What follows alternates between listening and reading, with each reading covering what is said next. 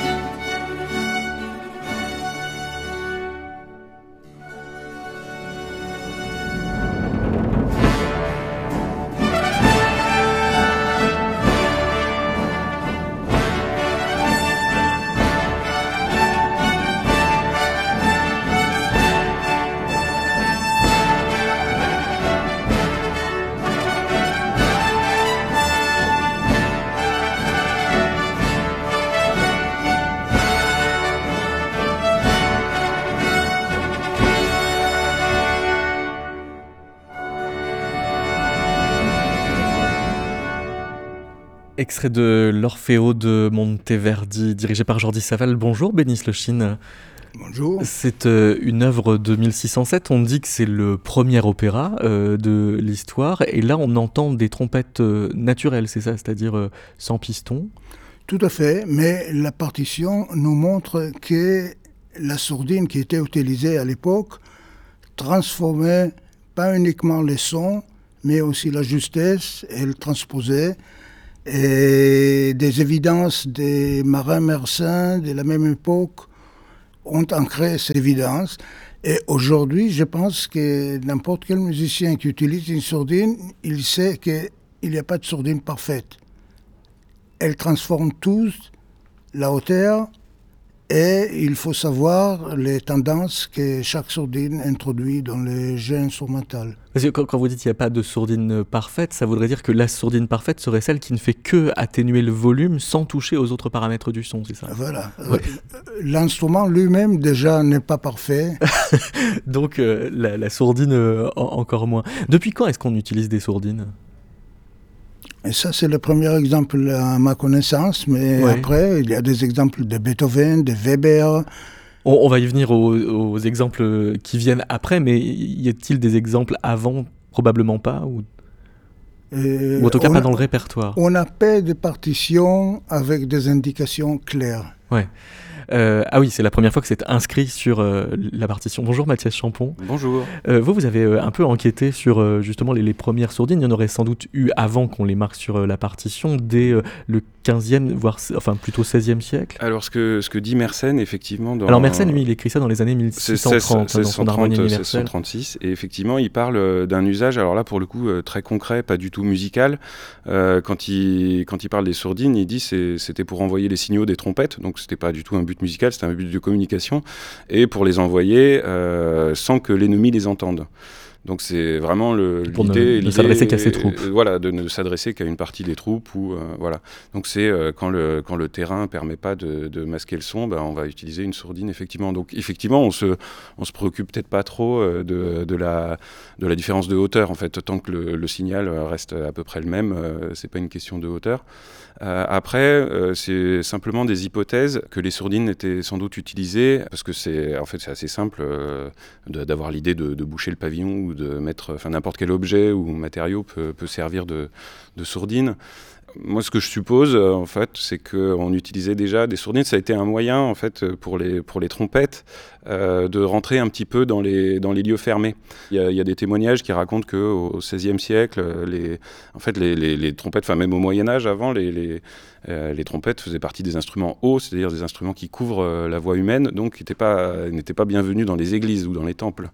et qu'un des moyens d'introduire la, musique de trompette à l'intérieur des églises, ça a été de les, de les, euh, de les étouffer, de permettre de rapprocher le son euh, d'un orgue positif ou de quelque chose comme ça. Donc simplement une hypothèse. Donc c'était une technique de euh, mixage en fait, c'est-à-dire on, remettait à peu près à même hauteur de volume que les instruments qui bah, Exactement. Bah, dans l'extrait qu'on vient d'entendre de Monteverdi, je crois que c'est très clair en fait la, différence de, volume sonore et de, de, puissance de, quand les cuivres jouent. et ensuite quand l'orchestre avec les cordes se met à jouer. Il y a vraiment une, une, différence d'espace sonore euh, très frappante.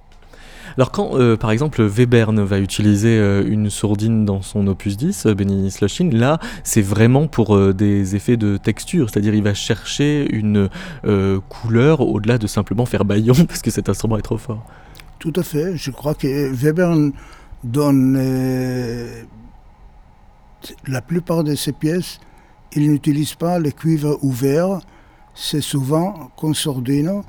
Quand on entend euh, une pièce de Weber, on se rend compte que le poids de chaque instrument est vraiment mesuré pour que euh, une trompette puisse jouer avec l'harpe ou des instruments qui sont très faibles, comme les cordes, puissent avoir la même euh, importance que, que les autres.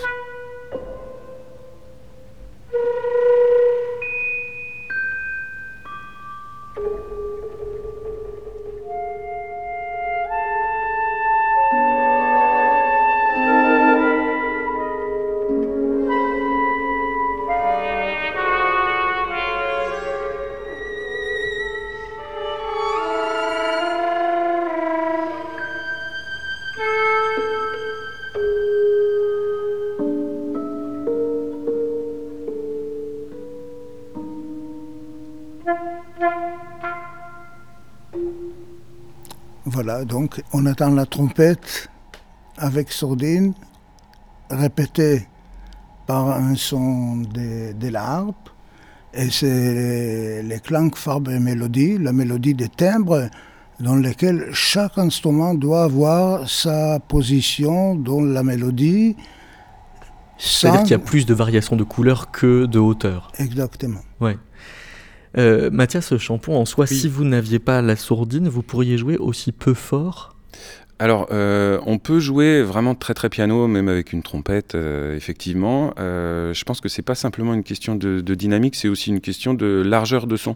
C'est-à-dire que si, si j'essayais de jouer, par exemple, cette note-là à la hauteur, enfin avec l'amplitude de son d'une harmonique de harpe, ce serait effectivement quasiment impossible sans, sourdine. Donc, en fait, ça, ça, réduit la place que prend le son, qui est quand même dû aussi à la forme du pavillon. C'est-à-dire que le pavillon projette le son dans toute les directions.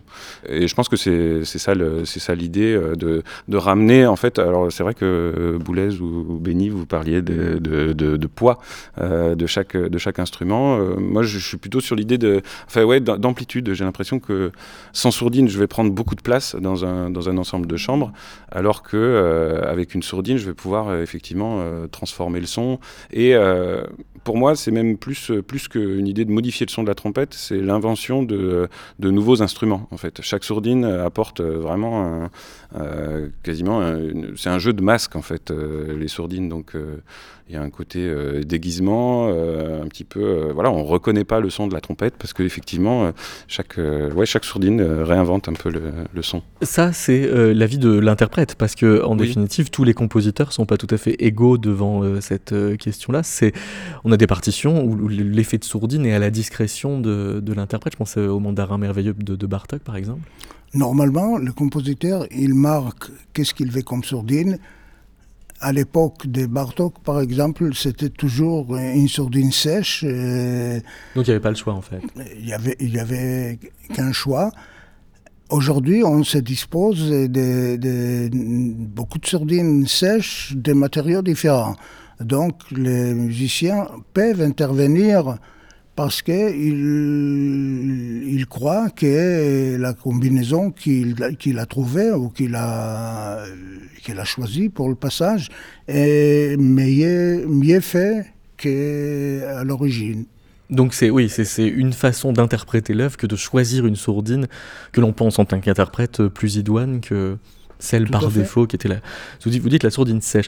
Euh, on aura un exemple très concret tout à l'heure avec euh, Mathias Champon dans son dialogue avec euh, un compositeur tout à fait contemporain et en plus qui a été trompettiste qui est Benoît Menut et qui a fini par donner une œuvre en, trois parties. On va écouter un extrait du, du Mandarin merveilleux.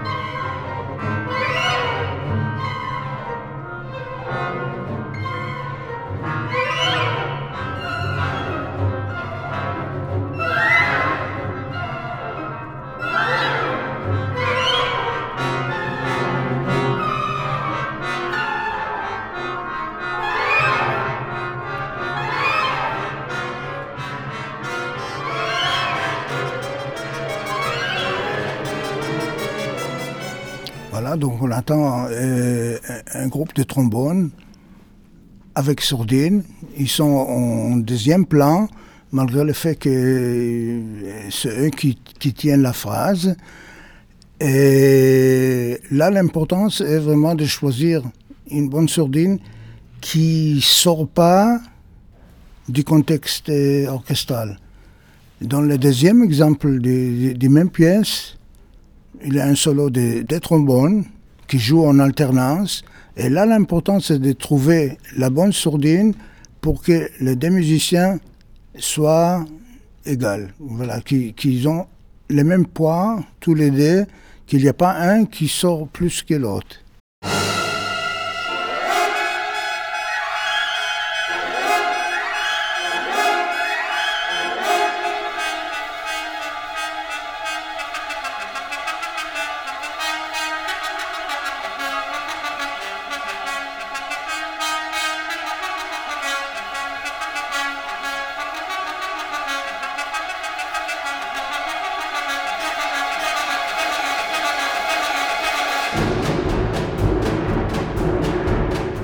Là, c'est une sourdine qui vient égaliser euh, les, deux euh, solistes. Tout à fait. il faut que ce soit une sourdine percutante. Et là, je crois que la majorité des, musiciens vont choisir une sourdine sèche en métal qui, qui peuvent percer l'épaisseur de l'orchestre. Je disais euh, en ouvrant l'émission que vous étiez aussi mathématicien, euh, Benny Sloshin. À quel moment de votre carrière de tromboniste vous avez mobilisé vos compétences euh, je, scientifiques je, suis un peu perdu par le, fait de m'appeler mathématicien. Donc j'ai fait des mathématiques dans ma jeunesse, mais je crois que c'est quelque chose qui m'a aidé à à traiter scientifiquement des problèmes d'autres dans, la musique, etc. Et alors, euh, on pourrait dire que Berg a été le point de départ de, cette recherche? Voilà, Berg, c'est euh, le premier exemple où je me suis trouvé en tant que musicien, en sachant que j'ai fait le mieux possible pour le passage en question, et malgré tout, je me trouve dans l'impossibilité acoustique. si on peut écouter... Euh, Un premier extrait du, du Concert.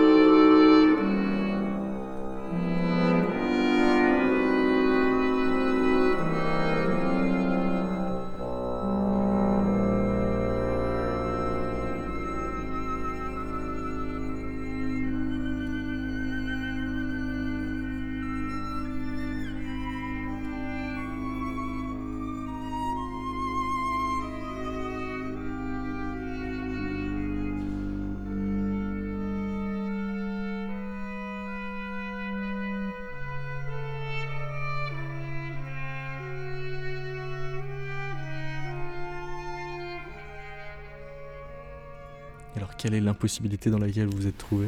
L'impossibilité, ça vient des, extraits suivants. Oui. Mais ça, c'était en hommage à la trompette. Ah oui, oui, c'est un des plus beaux solos de trompette euh, qui puissent exister. C'est magnifique. Et là, là l'enjeu, bah, en fait, c'est vrai qu'il n'y a pas forcément d'impossibilité pour nous, mais le choix de la, de la sourdine sèche va être euh, déterminant. Euh, parce que, en fait, une sourdine sèche en métal, dont Benny parlait tout à l'heure, elle va, elle, va, elle va pouvoir servir à passer au-dessus, à vraiment accentuer le côté perçant du, du son. Pourquoi? Parce qu'elle centre sur les médias sur, Plutôt sur les, sur les, les aigus. ouais. elle va renforcer, le, elle va rendre le son plus fin et plus, plus brillant, quoi, hmm. plus agressif. Et, et, là, en fait, on a un solo, on a, enfin, c'est une voix qui se mélange avec le violon, là, ce qu'on vient d'entendre à la fin. C'est une phrase très longue, très, très lente. Donc, on va avoir besoin de, de ce timbre-là assez clair et assez léger, mais pas de puissance tout. Donc euh, en gros, on va utiliser une sourdine qui est plutôt faite pour euh, claquer un petit peu, mais un peu à contre-emploi. Donc ce qui fait qu'on va essayer de trouver des sourdines euh, sèches, donc dans des matières différentes. Donc on peut, moi par exemple, là sur cet extrait, je pense pas que c'est ce que fait le trompettiste ici, mais moi j'utiliserais une, une, une, sourdine en, sèche mais en bois en fait, euh, qui, va, euh, qui va étouffer un petit peu plus le son et euh, qui, va, qui va donner un, autre espace sonore. Parce que sur, le papier, normalement, la trompette naturelle, donc sans sourdine avec le violon, c'est déconseillé. Bah, ce serait, encore une fois, ce serait le, même problème d'équilibre que, surtout le violon qui joue comme ça de manière très fine et très mmh. légère, ce serait le même problème d'équilibre en termes, de, pour moi, de largeur de son. Voilà. et c'était le début du deuxième mouvement où le violon reste tout seul et il y a la masse des, cuivres, il y a quatre cuivres qui jouent derrière et c'est pas du tout gênant. Vraiment, c'est une nappe sonore qui est à partir de, laquelle la trompette, les solos de trompette sortent. Voilà. Et c'est un des passages pour moi. Ah, c'est très très beau. Euh, oui, oui, c'est très parlant sur l'utilisation des sourdines, effectivement, comme, euh, comme distribution de l'espace sonore, en fait, pour permettre à chaque instrument d'exister euh, à sa place. Alors, on va arriver au deuxième extrait et à l'impossibilité que vous avez rencontrée.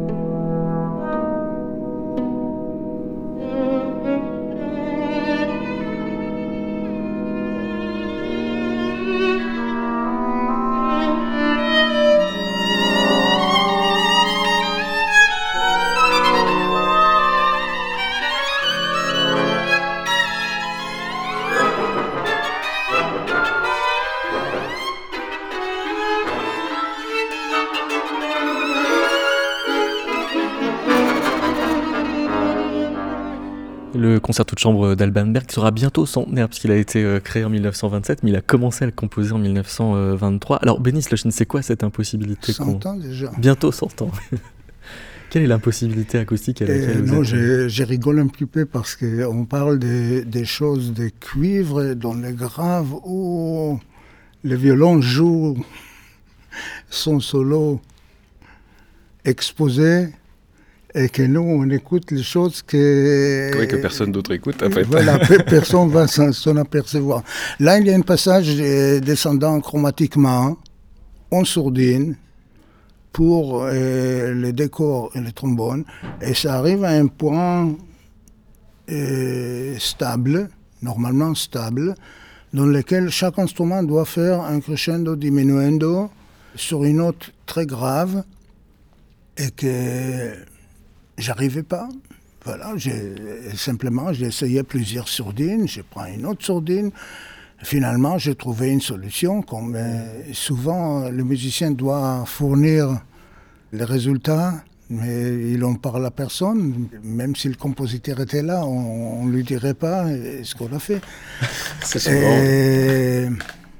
mais ça m'a tracassé. Et depuis, on a commencé un travail de recherche acoustique pour trouver que chaque sourdine, comme c'est un volume fermé, rajoute un pic dans le son et empêche finalement de l'instrument fonctionner dans un certain registre. Et fonctionner, pour moi, c'est de jouer une, une note droite avec crescendo diminuendo sans que euh, la note bouge. Oui, parce que le principal défaut de la sourdine à cet endroit-là, c'est qu'elle va modifier un peu la répartition du spectre. Elle réagit, euh, exactement. Elle réagit de façon. Et, tout à l'heure, euh, Mathias a essayé de prendre une sourdine. Peut-être c'est le moment. Alors oui, tout à l'heure c'était avant le début de l'émission, mais maintenant que nous sommes pendant, peut-être qu'on va euh, euh, faire entendre ces essais de, de sourdine. Bah, c'est-à-dire, oui, euh, on a le même problème à la trompette, c'est-à-dire que les, sourdines ne fonctionnent pas forcément sur toute la tessiture. donc là, Benny parlait du, du, du, grave de l'instrument. En général, ça arrive dans le grave. Certaines sourdines, donc il faut savoir que la sourdine, elle bouge complètement le pavillon. Euh, une sourdine par exemple de type Harmon, elle va, elle va boucher complètement le pavillon. Donc je vais vous faire entendre le, son euh, euh, ouvert d'abord de la trompette, puis ensuite je vais mettre la sourdine. Donc la sourdine Harmon, juste une parenthèse, euh, Berg aurait pas pu la connaître.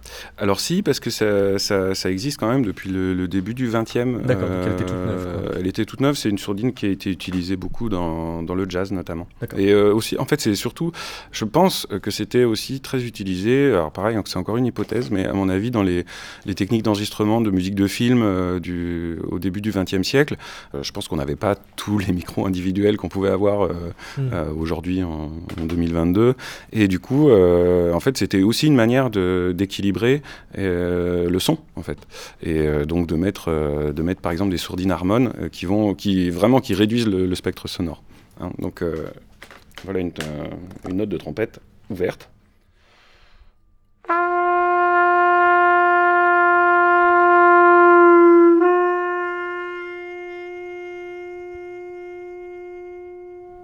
Et donc là, j'ai mis la, sourdine progressivement, et si vous avez été attentif, en fait, dans la transformation du son, au moment où je rapproche la sourdine, il y a une espèce de, petit, euh, de petite vibration qui, qui s'installe, et si je reste dessus, euh, si je suis un peu chanceux, j'obtiens une sorte de battement.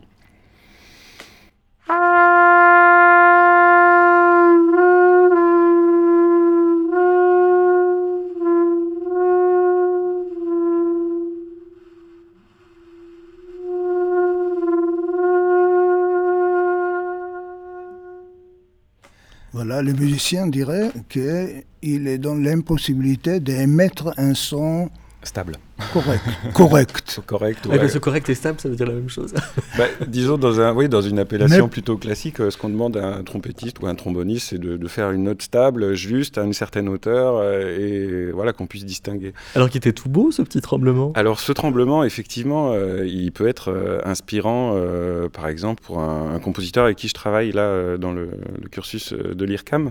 et donc, il compose une pièce, et lui-même était, donc c'est Basile Chassin, lui-même est trompettiste aussi et euh, en fait improvisateur et il cherche souvent des sons avec son cornet euh, et il a trouvé justement cet endroit-là, ce, petit battement et lui ça l'a intéressé pour essayer de, développer euh, ce, ce, battement, d'en faire quelque chose avec un relais électronique. Donc on est en train de travailler sur cette pièce-là donc on devrait créer en, septembre. Alors le problème, effectivement, on en parlait avec Benny, de, l'interprète, c'est de dire, euh, voilà, ce truc-là, bon, euh, on arrive à le produire comme ça, un peu sur demande, mais ça, demande quand même une sorte de, petite préparation.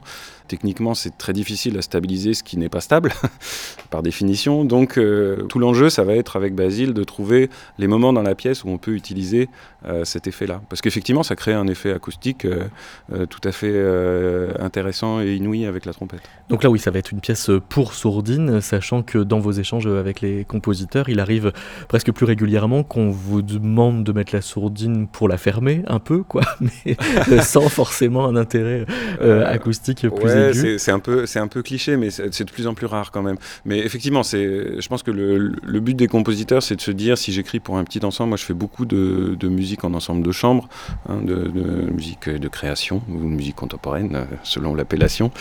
Euh, et et, du coup, comme c'est des petits ensembles, effectivement, la, plupart des compositeurs vont, vont demander la trompette avec sourdine. Mais c'est quand même, la plupart aussi ont des idées très précises de, ce qu'ils veulent, notamment par bah, le, d'autres clichés. Par exemple, il y en a qui vont vouloir absolument une sourdine harmone parce que ça, ça, a une couleur jazz, associée au jazz, à Miles Davis, etc. Il y en a qui vont surtout pas vouloir cette sourdine-là, justement parce que c'est trop cliché jazz. Ça dépend vraiment. Et puis, bah, effectivement, il y a des compositeurs aussi qui sont moins, moins à l'aise euh, parce que c'est quand même tout un petit, un petit monde. Euh, qui, et qui dépend beaucoup de l'interprète, effectivement. Mmh. Euh, donc, euh, dans les échanges qu'on a avec les compositeurs, bah, il y a plein de, plein de gens. Enfin, moi, je me rappelle d'Oscar Strasnoy qui m'avait donné une partition en me disant Écoute, j'aimerais bien des sourdines là-dedans, mais alors, vraiment, j'ai pas, j'ai pas d'idée précise, donc vraiment, fais ce que tu veux, propose-moi des choses. Et tout le travail de, répétition, ça a été, bah, quand il n'était pas satisfait, bah, il venait me voir, il me disait Est-ce que tu as autre chose, etc. Et en fait, on a, on a on a fabriqué ensemble euh, le, paramètre voilà, des changements de sourdine. Euh. Alors, je l'annonçais tout à l'heure, on va prendre le temps de s'arrêter euh, sur une pièce qui a toute une histoire de, sourdine euh, en elle, euh, qui est une miniature composée pendant le confinement à l'initiative d'Ars Nova, qui avait pour l'occasion commandé un certain nombre de miniatures à plein de, compositeurs, dont Benoît Menut, qui a composé une pièce pour trois sourdines en une pièce, mais c'était pas exactement le programme du départ. D'ailleurs, la pièce s'appelle One Shot. Oui, c'est un peu paradoxal. c'est un peu paradoxal parce que finalement, il n'y en aura pas qu'une, mais trois, trois version alors que c'était au départ trois options. Exactement. En fait, trois options, finalement, je me dis, j'aurais pu en faire 15. Hein. J'ai autant de sourdines, euh, j'aurais pu faire avec toutes les sourdines. Et puis, vu la réaction de, Benoît ensuite, euh, qui était finalement très content de, cette expérimentation. Donc, juste le contexte, effectivement, il m'envoie sa pièce. Euh, c'est marqué sourdine ball en haut, donc j'essaye avec sourdine ball. Alors, déjà, travail de l'interprète, hein, comme on disait avec, avec Benny, bah, je choisis ma sourdine ball selon ce que je veux. Et là, du coup, je choisis une sourdine ball plutôt avec donc la, la qualité de la sourdine c'est que ça, ça adoucit le son, mais euh, ça peut aussi l'étouffer. Donc moi, je voulais pas trop l'étouffer, donc je choisis une sourdine bol qui a quand même une caractéristique un peu de timbre. Euh, donc ça, ça me demande un petit travail. Et puis ensuite, euh, comme il y avait quand même un long temps d'enregistrement et que la pièce était très très courte, j'ai rencontré Christophe Hauser à, cette occasion-là, l'ingénieur du son, l'ingénieur du son, donc d'Ars Nova, enfin qui travaille avec Ars Nova. Et en discutant un petit peu, je me suis dit tiens, je vais en profiter moi pour euh, pour faire mes essais de sourdine. il était complètement d'accord. Et lui en a même profité pour euh, bah, travailler un petit peu sur euh, bah, quel type de micro on va utiliser et comment ça marche en fait.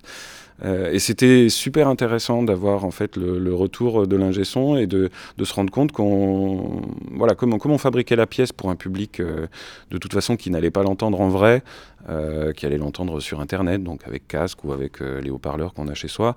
de toute façon le, travail sonore il, nous appartient un petit peu jusqu'au moment où on délivre la pièce, c'est-à-dire qu'on peut vraiment agir sur tous les paramètres.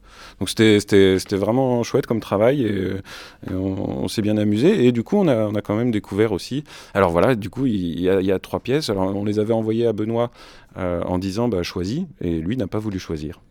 Alors voici, puisque donc euh, on dispose des, trois versions. La première, celle pour euh, Sourdine Ball, donc One Shot de Benoît Menut par Mathias Champeau.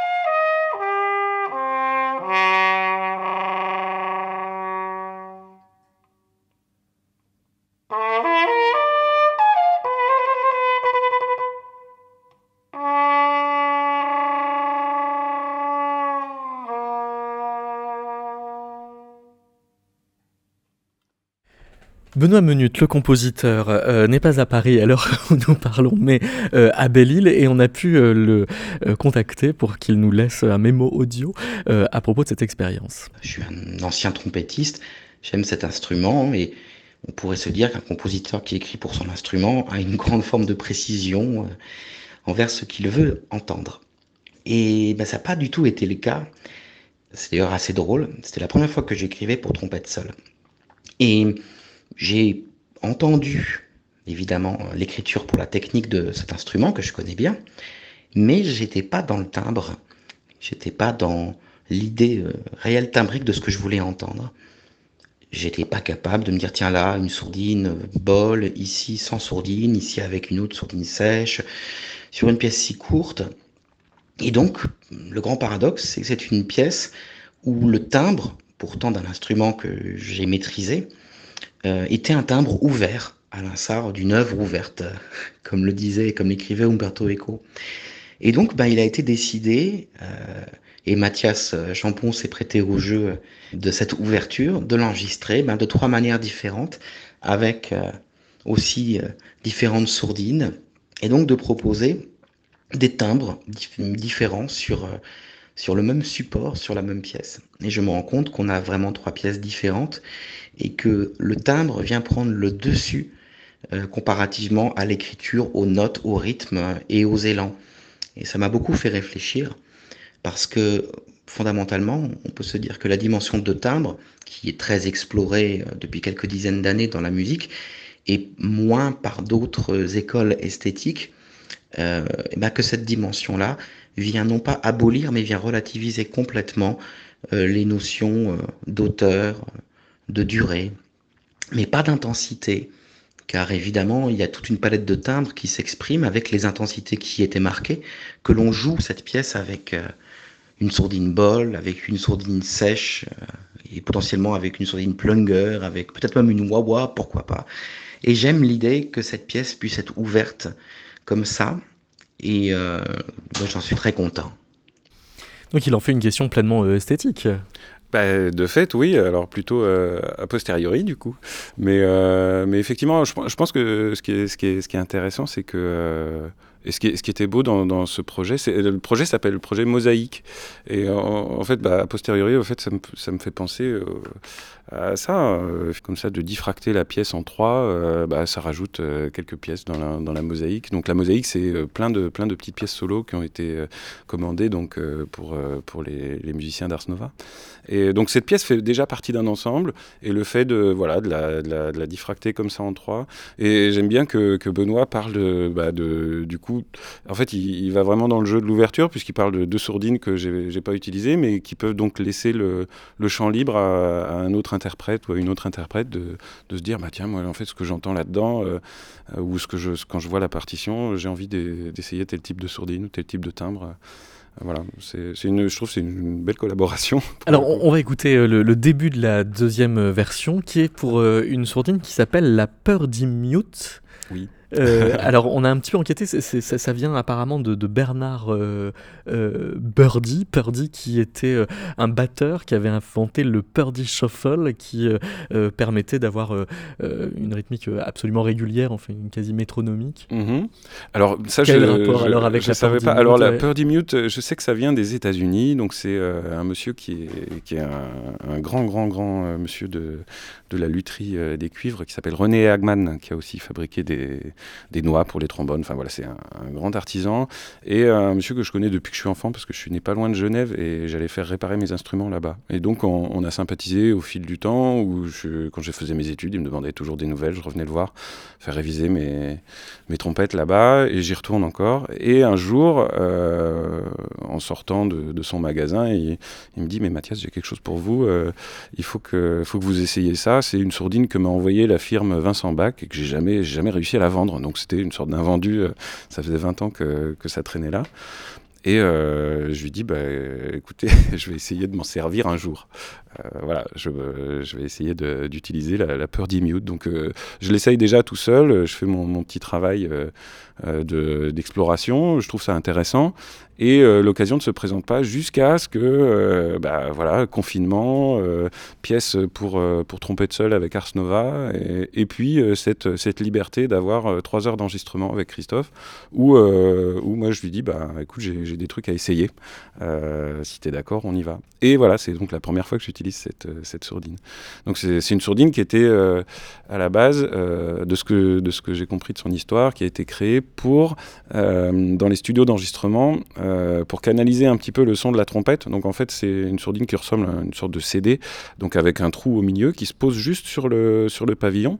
Euh, et qui va en fait euh, diriger le, timbre euh, de l'instrument directement sur le micro et qui va en fait étouffer sur les côtés. C'est-à-dire que quand on est sur les côtés de l'instrument ou derrière, comme moi à ma place, moi je vais entendre un son très très étouffé, alors que celui qui est en face de la trompette ou donc le micro en fait auquel c'est destiné, donc c'est pour la musique de studio, va va entendre un son très précis et très découpé. Et effectivement, ça agit directement sur les transitoires d'attaque en, comme si le son était euh, prédécoupé. C'est-à-dire que, après, c'est facile, c'est assez réjouissant en tant que trompettiste. C'est-à-dire que quand on a une attaque un petit peu. Euh, une émission un petit peu faible, ça arrive parfois, et ben en fait cette sourdine là masque complètement. voilà, on est encore la faiblesse de, de, la bah projection. oui, en fait, on peut faire ta ta ta ta ta ta un peu, et en fait on va toujours entendre pop pop pop pop pop pop. Hmm. Donc c'est assez magique. D'où la référence à Juste une remarque, c'est une variante des sourdines qui existent déjà. Donc la forme est un peu différente, mais je dirais que c'est une sorte de baquette. Euh, oui, ça, ça ressemble à une baquette, mais ouverte. Mm. C'est une sourdine qui se met sur le pavillon avec des crochets. D'accord. Qui normalement envoie le son. Plus droit, plus, plus devant, c'est ça? Alors non, la, bucket justement, elle renvoie le son vers l'instrumentiste, ce qui fait qu'on va avoir que l'effet ah euh, que l'effet étouffé. Ah oui, donc au contraire, ça, rompt l'attaque. Et comme celle-là, euh, comme celle-là, il y a un trou dedans. En fait, ça va, ça va quand même laisser sortir. voilà, donc euh, ça veut dire que on n'est pas encore à inventer des sourdines à l'appel, des, nombres de sourdines incroyables. Les, le but de, de la manœuvre, c'est que c'est un instrument dont le son sort par le pavillon. Il n'y a pas de trou, donc il n'y a pas une perte d'énergie et tout se passe par le pavillon. Et ce qu'on met sur le pavillon, c'est ça hmm. qui va être déterminant. Écoutons donc euh, le début de la deuxième version, donc avec euh, Purdy Mute de One Shot de Bonhomme Minute.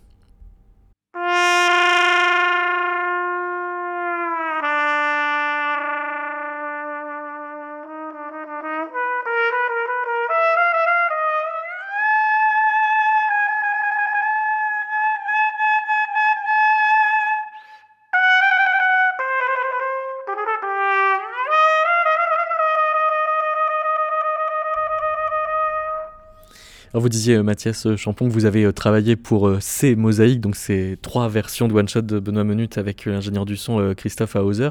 Alors il se trouve que lui aussi nous a laissé un message et nous a expliqué pourquoi est-ce qu'il a changé de micro entre les deux premières versions, celles que nous avons entendues jusque-là, et la troisième que nous écouterons ensuite. Ce qu'on a cherché à faire avec Mathias sur ces prises de ces petites mosaïques, c'était l'occasion pour moi, le fait d'avoir un instrument en solo et de, sur ces essais de sourdine, c'est de pouvoir prendre le temps d'essayer euh, plusieurs types de prises et surtout euh, finalement deux micros.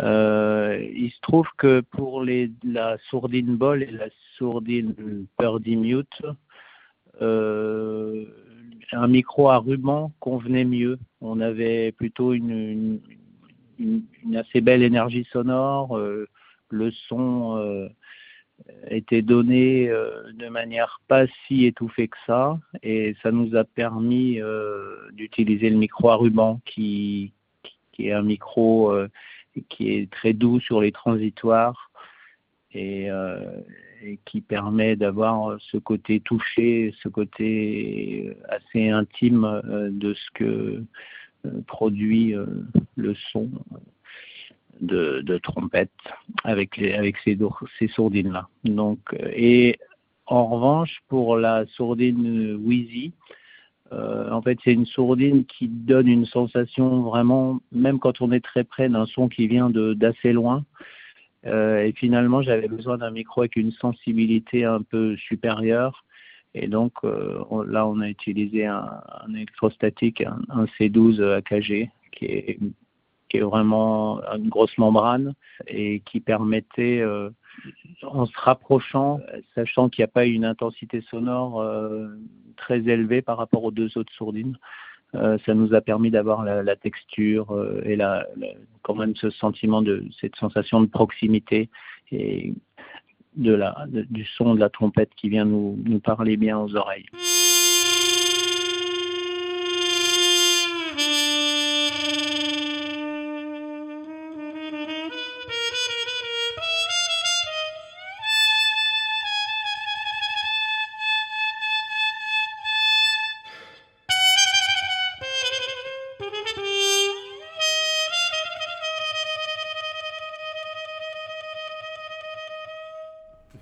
Donc là, c'était la Wheezy. Exactement, la Wheezy. Donc c'est une sorte de sourdine harmone. Euh, oui, c'est ce que j'allais dire. C'est quoi la différence avec l'harmone Alors, c'est que la Wheezy, elle est, elle est pas livrée. Alors, la sourdine harmone, euh, il y en a de plusieurs types. En fait, il y a, normalement, il y a un tube qu'on appelle stem qui est à l'intérieur et qu'on peut, euh, qui est amovible. C'est-à-dire qu'on peut régler ce tube-là, qui se termine par une petite, une petite coquille, en fait, une sorte de demi-coquille de noix, qui est une sorte de micro-pavillon avec lequel on peut faire wa wa wa.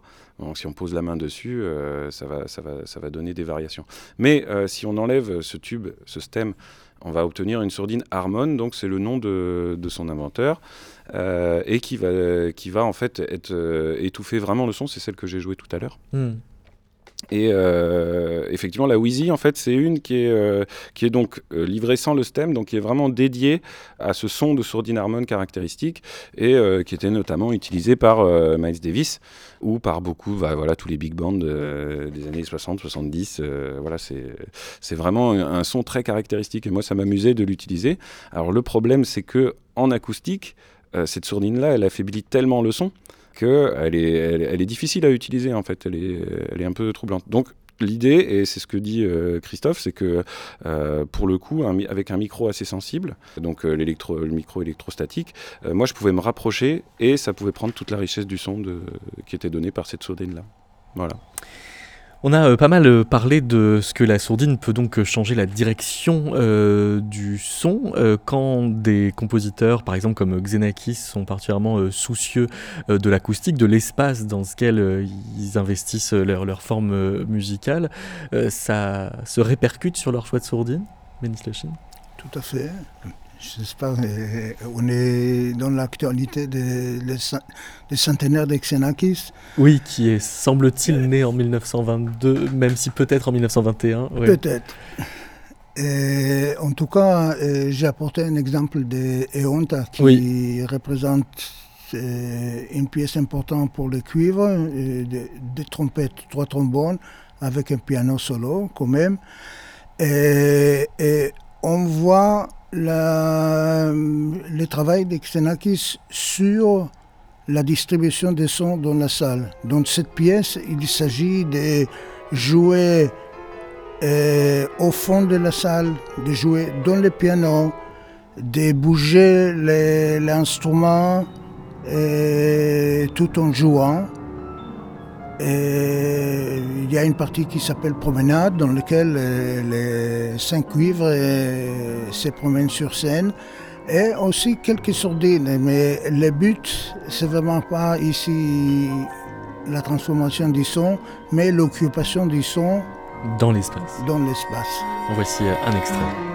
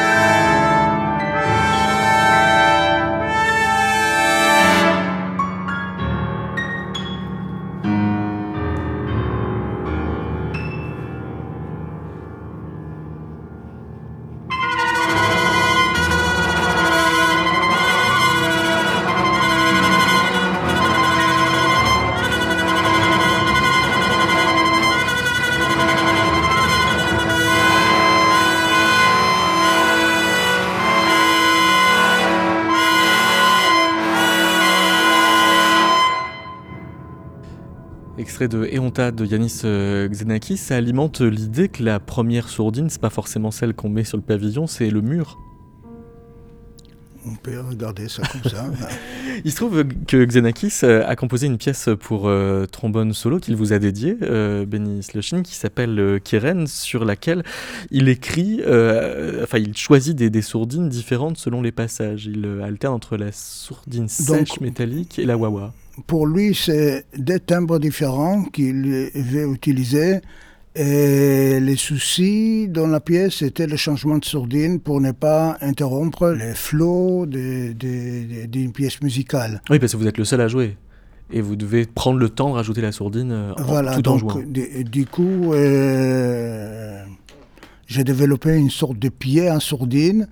Et c'est pas que j'ai... De pied à sourdine, c'est-à-dire vous, vous approchez le pavillon du trombone Exactement. C'est moi qui est rentré dans la sourdine et c'est pas la sourdine que j'ai mis dans le pavillon pour pouvoir l'enlever après. Oui, parce que la différence de la trompette, c'est que vous n'avez pas de bras de libre pour euh, jouer avec euh, la sourdine. Bah, la trompette non plus, mais effectivement, euh, c'est surtout la trompette est moins lourde à porter. Ah c'est plus facile à manipuler. En tout cas, j'ai vu des réalisations peut-être meilleures et en tout cas, de ce qu'on vient de parler tout à l'heure, des, émissions qui sont instables, je trouve qu'il euh, y a un développement qui s'est fait avec le temps et avec la façon de transférer les savoirs. Il y a un savoir qui est su, qui, qui passe d'une génération à l'autre. Dans les Honta, j'ai réalisé la pièce en tant que deuxième euh, génération d'interprètes. Hmm. Quand Keren euh, a été composée, j'étais vraiment en premier loge. Oui, vous êtes le créateur de l'œuvre, oui. Et j'ai trouvé qu'il y avait des façons à faire mieux ou, euh, et que des musiciens qui sont venus après moi ont peut-être euh, trouvé des façons différentes de, réaliser. En tout cas, euh, dans l'instabilité de certaines choses, je trouve qu'on fait euh, avancer les choses sans, sans les sentir. Avec les...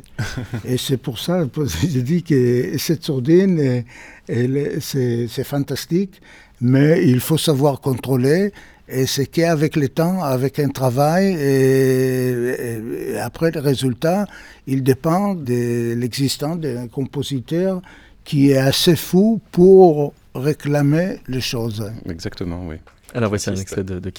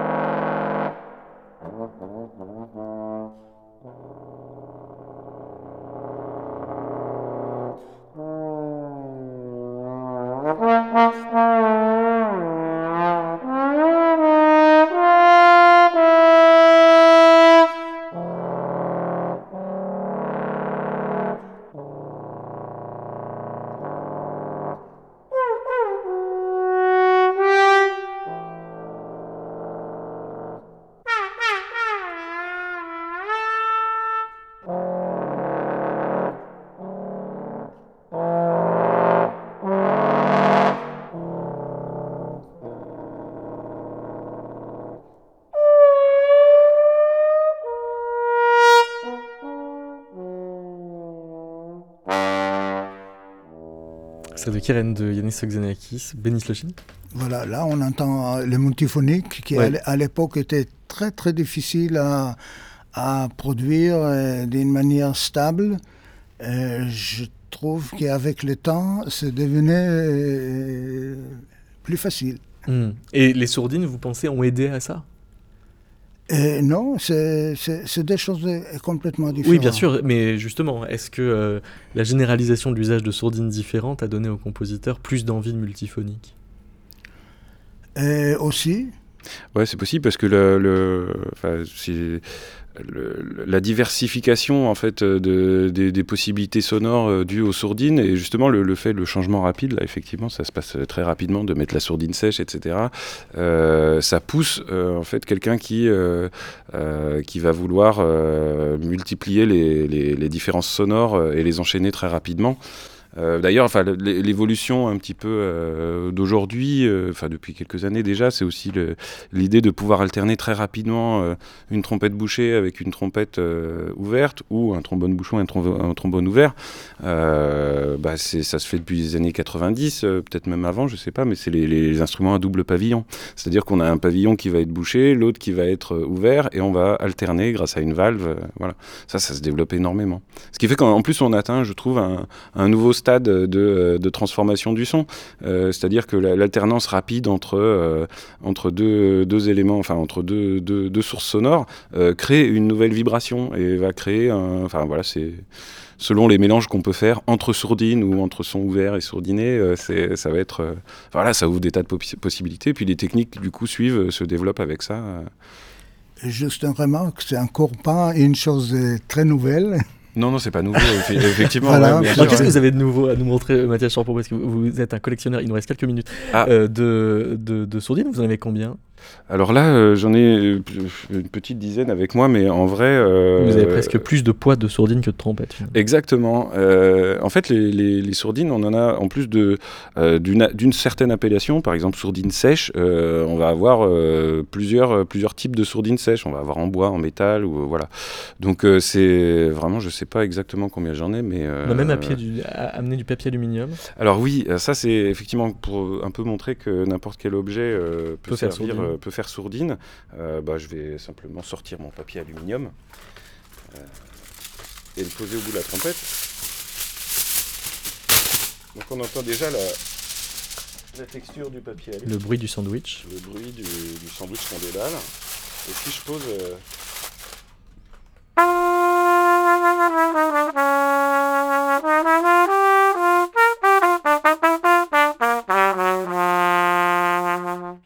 ça fait un petit peu un effet casou. Il y a d'ailleurs une sourdine qui, est, euh, qui, est, euh, qui, qui, qui, fonctionne avec des petites feuilles de papier qu'on va, qui sont glissées dans, dans la sourdine, je ne sais plus comment elle s'appelle. Buzzwow. Voilà, Buzzwow, qui va utiliser cet effet-là. Mais un casou, c'est une sourdine pour voix. Oui. une sorte de sourdine pour voix. Donc, euh, un voilà, en fait, tous les, un, ou un baillon. Et donc, sur les, sur les différences de, de, de sourdines, par exemple, bon, bah, la, la sourdine Wawa Harmon, qui va faire donc wa, comme son nom l'indique.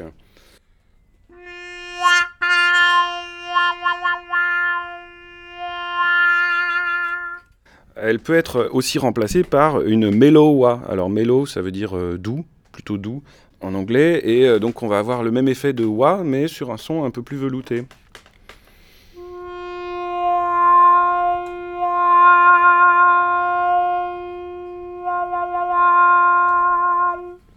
Là, le son est, plus velouté de par la, fabrication de la sourdine. Donc, euh, celle-là, la Melowa, elle est droite et euh, elle est en, bois ou en carton.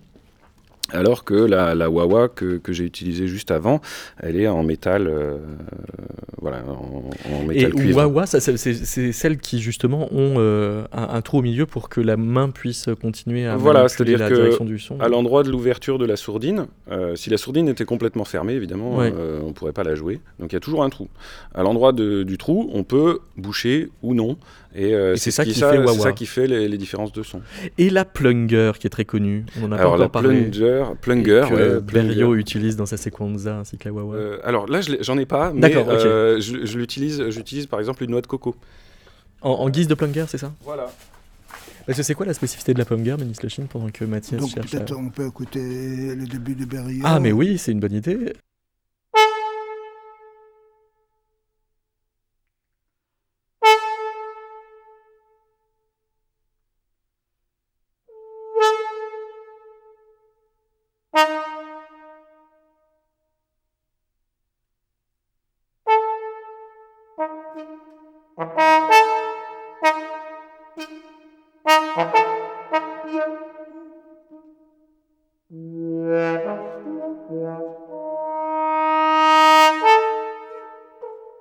Yeah.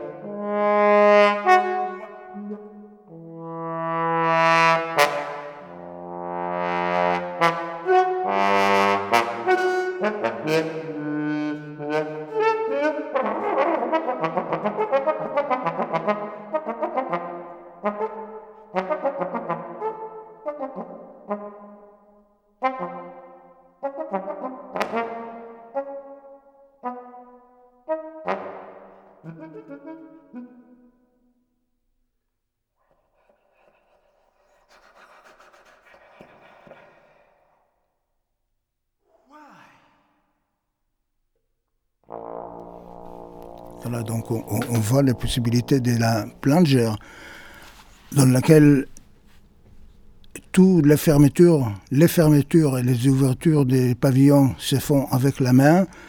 On, on obtient tous les ou a, les voyelles que le compositeur a voulu pour ces présentations des mots why, qui est prononcé euh, ouverte à la fin de la, de la section qui donc en fait euh, est une dramaturgie euh, interne à la sourdine en quelque sorte. Tout à fait. C'est vraiment euh, la personne qui est dédoublée.